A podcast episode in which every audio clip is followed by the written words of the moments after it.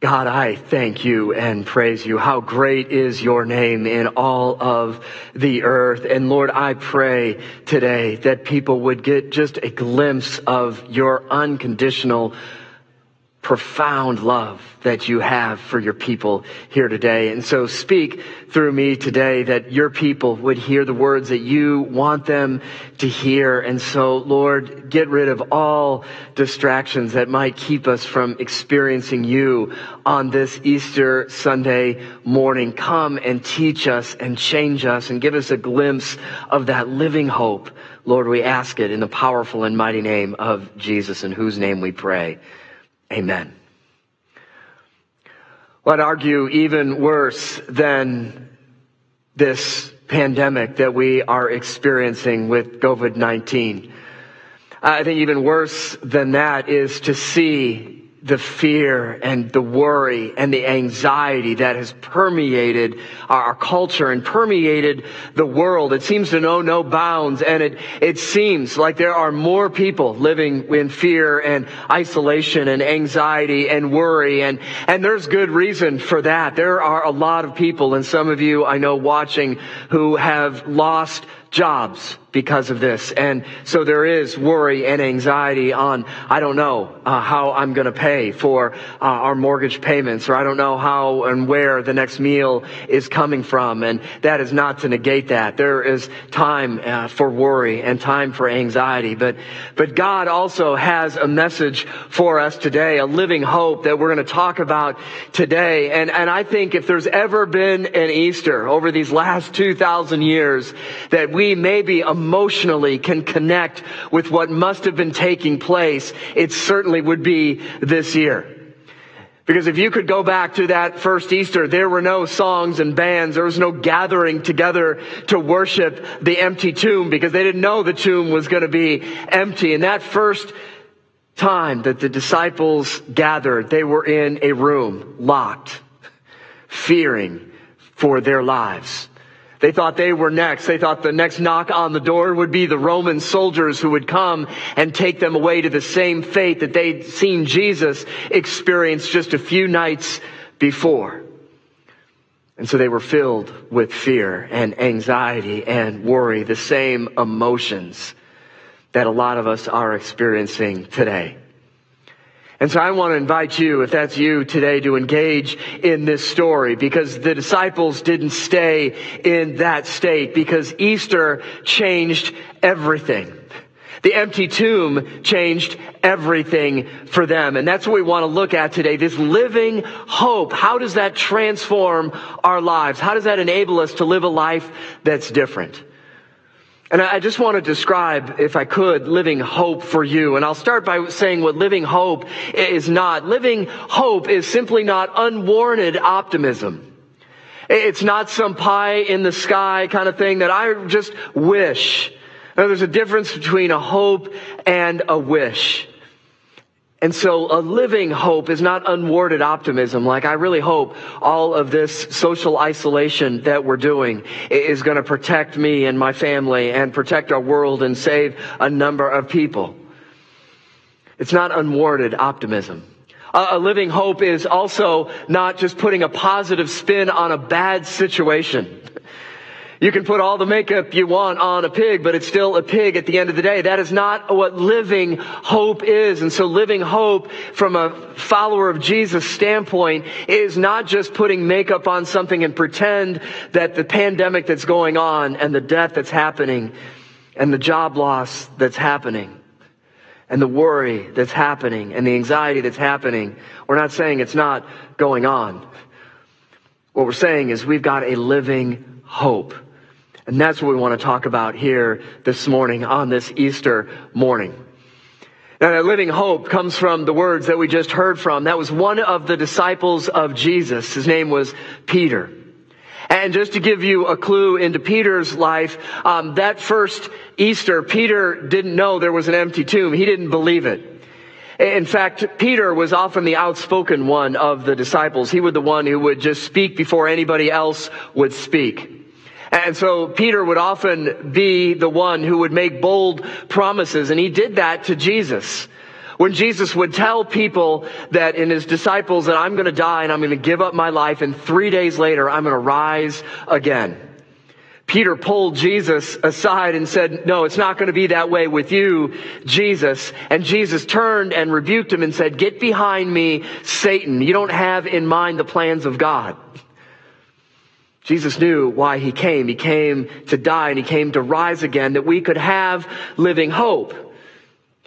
And even just the night that Jesus was betrayed, when Jesus again told them what was about to take place, um, Peter was the one who said, No, I'm going to die with you, Jesus. And Jesus told Peter, Before the rooster crows, Peter, you're going to deny you even know me three times.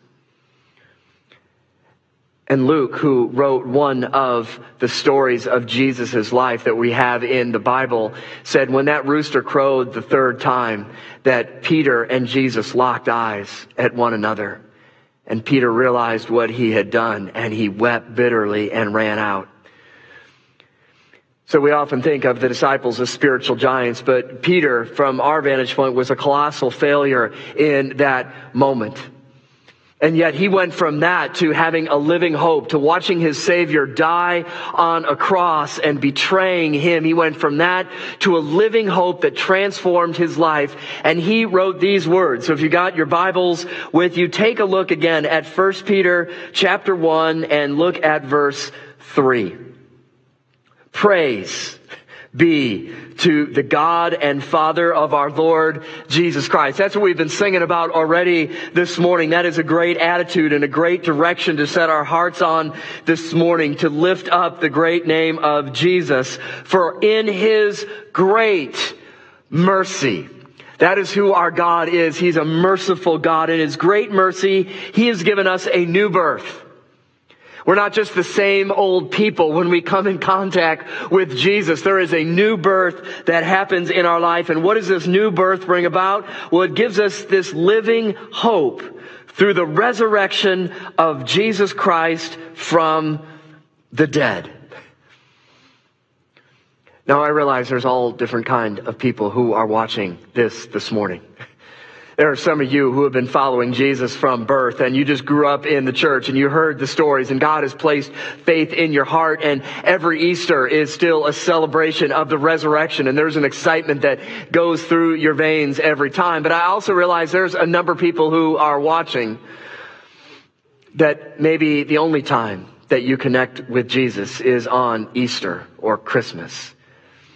It's sporadic and it never really has transformed your life at all.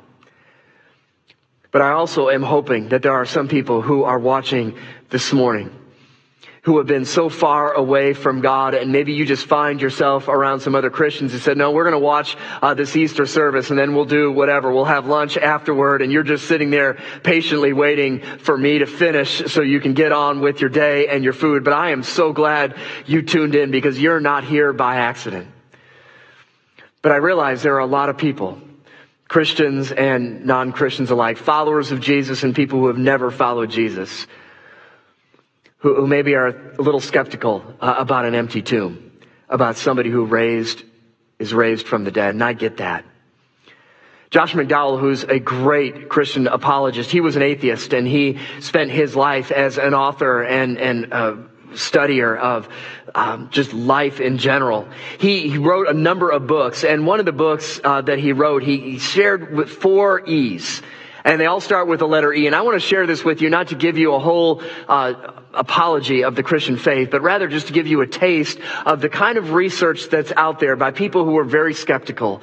Because maybe what you can do is, instead of uh, watching Netflix all day long, is maybe just pull up on a book and just invite, I invite you to look into the truths uh, of what Jesus claimed and who he is. And the first E is the fact that there was an execution. And what you need to know about that is Jesus was dead. He died. Roman crucifixion was one of the cruelest things that was ever invented. And there has never been a record of anybody who survived a Roman execution. In fact, if somebody did come down on the cross and they weren't dead yet, the soldiers would experience the same fate that they would have experienced on the cross. So they made sure everybody was dead on that cross. Jesus certainly died. Jesus didn't just fall asleep. He didn't just fall into a coma. Jesus died on that cross. The first E is execution. The second one is there are early accounts. A lot of people just assume that the story of Jesus rising from the dead is really just myth and something that happened over a period of time, like a legend that sort of grows the longer time goes away. But the problem with a legend, sociologists will say, it usually takes you at least two generations to have a legend get a hold of people that isn't true. And what we can go back to, both in scripture and outside of scripture, are there are witness after witness of the resurrection of Jesus. Not years after the resurrection, weeks and months after the resurrection of Jesus. There are 3,400 different writings outside of scripture that talk about Jesus being raised from the dead. These are early accounts and early witnesses. So the other one we can go to, execution early account, is the empty tomb. Even the proponents of Jesus don't argue that the tomb wasn't empty. They argue that the tomb was empty. In fact, they came up with a plan. Um, here's what you need to tell everybody, soldiers who were guarding the tomb. Just tell them you fell asleep and that the disciples came and stole the body. They weren't arguing that the tomb wasn't empty. They were coming up with a pretty flimsy excuse on why the tomb was empty. So Jesus was executed. There was an early account of his rising from the dead. There was an empty tomb and there was eyewitnesses.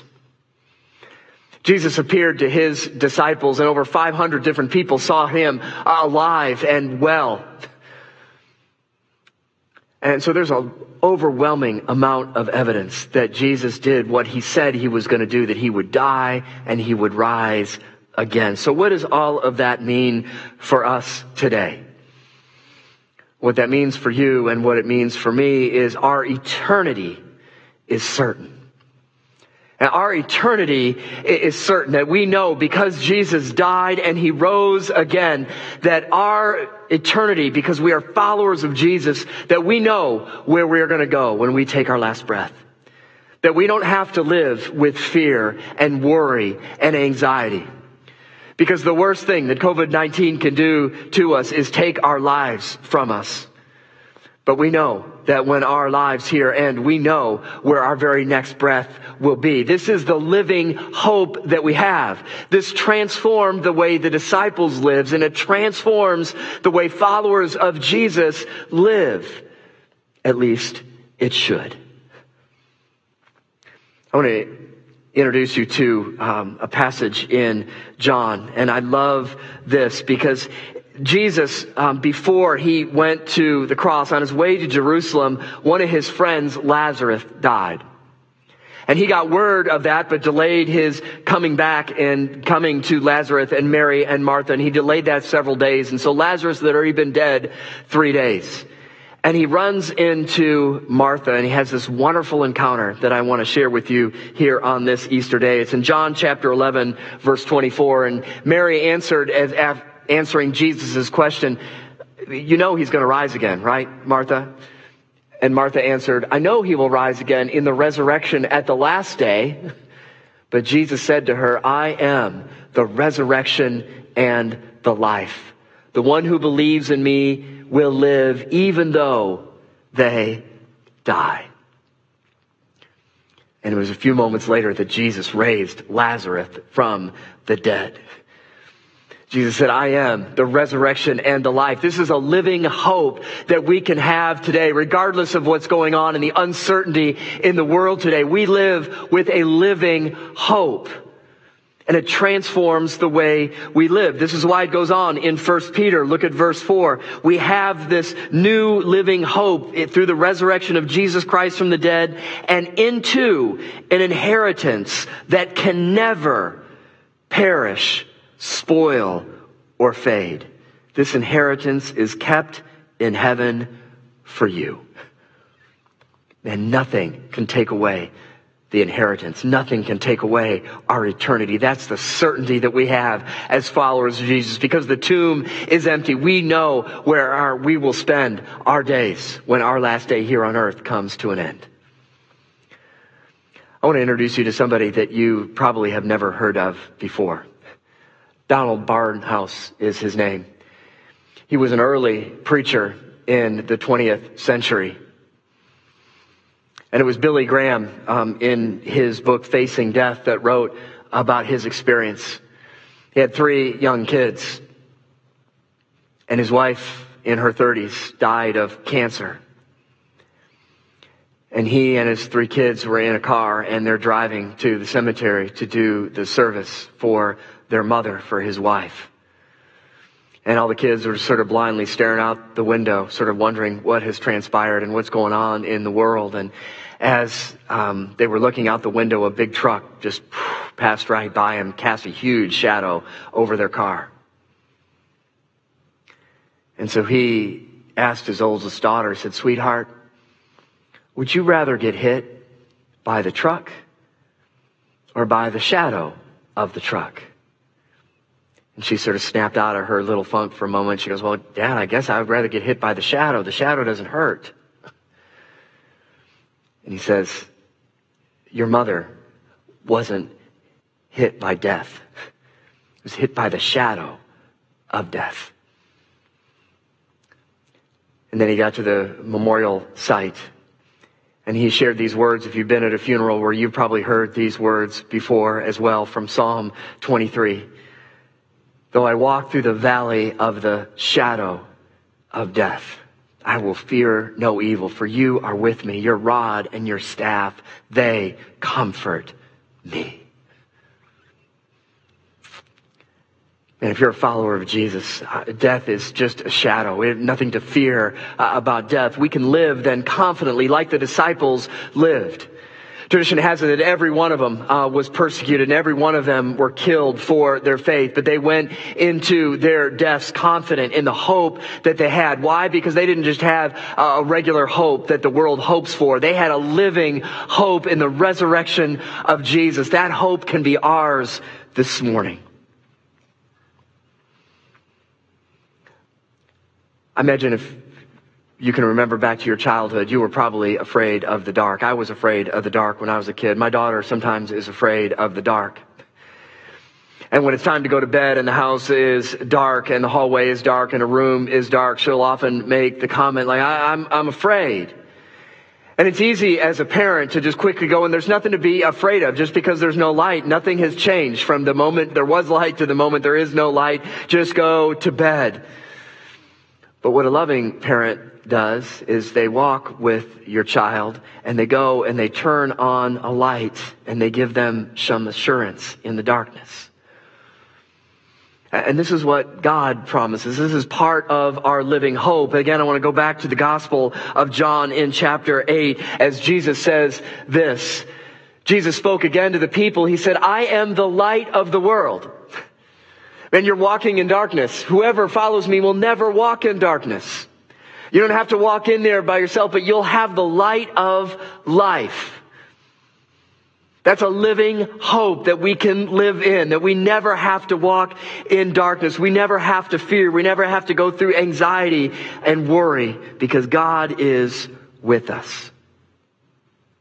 See, you can be certain in uncertain times.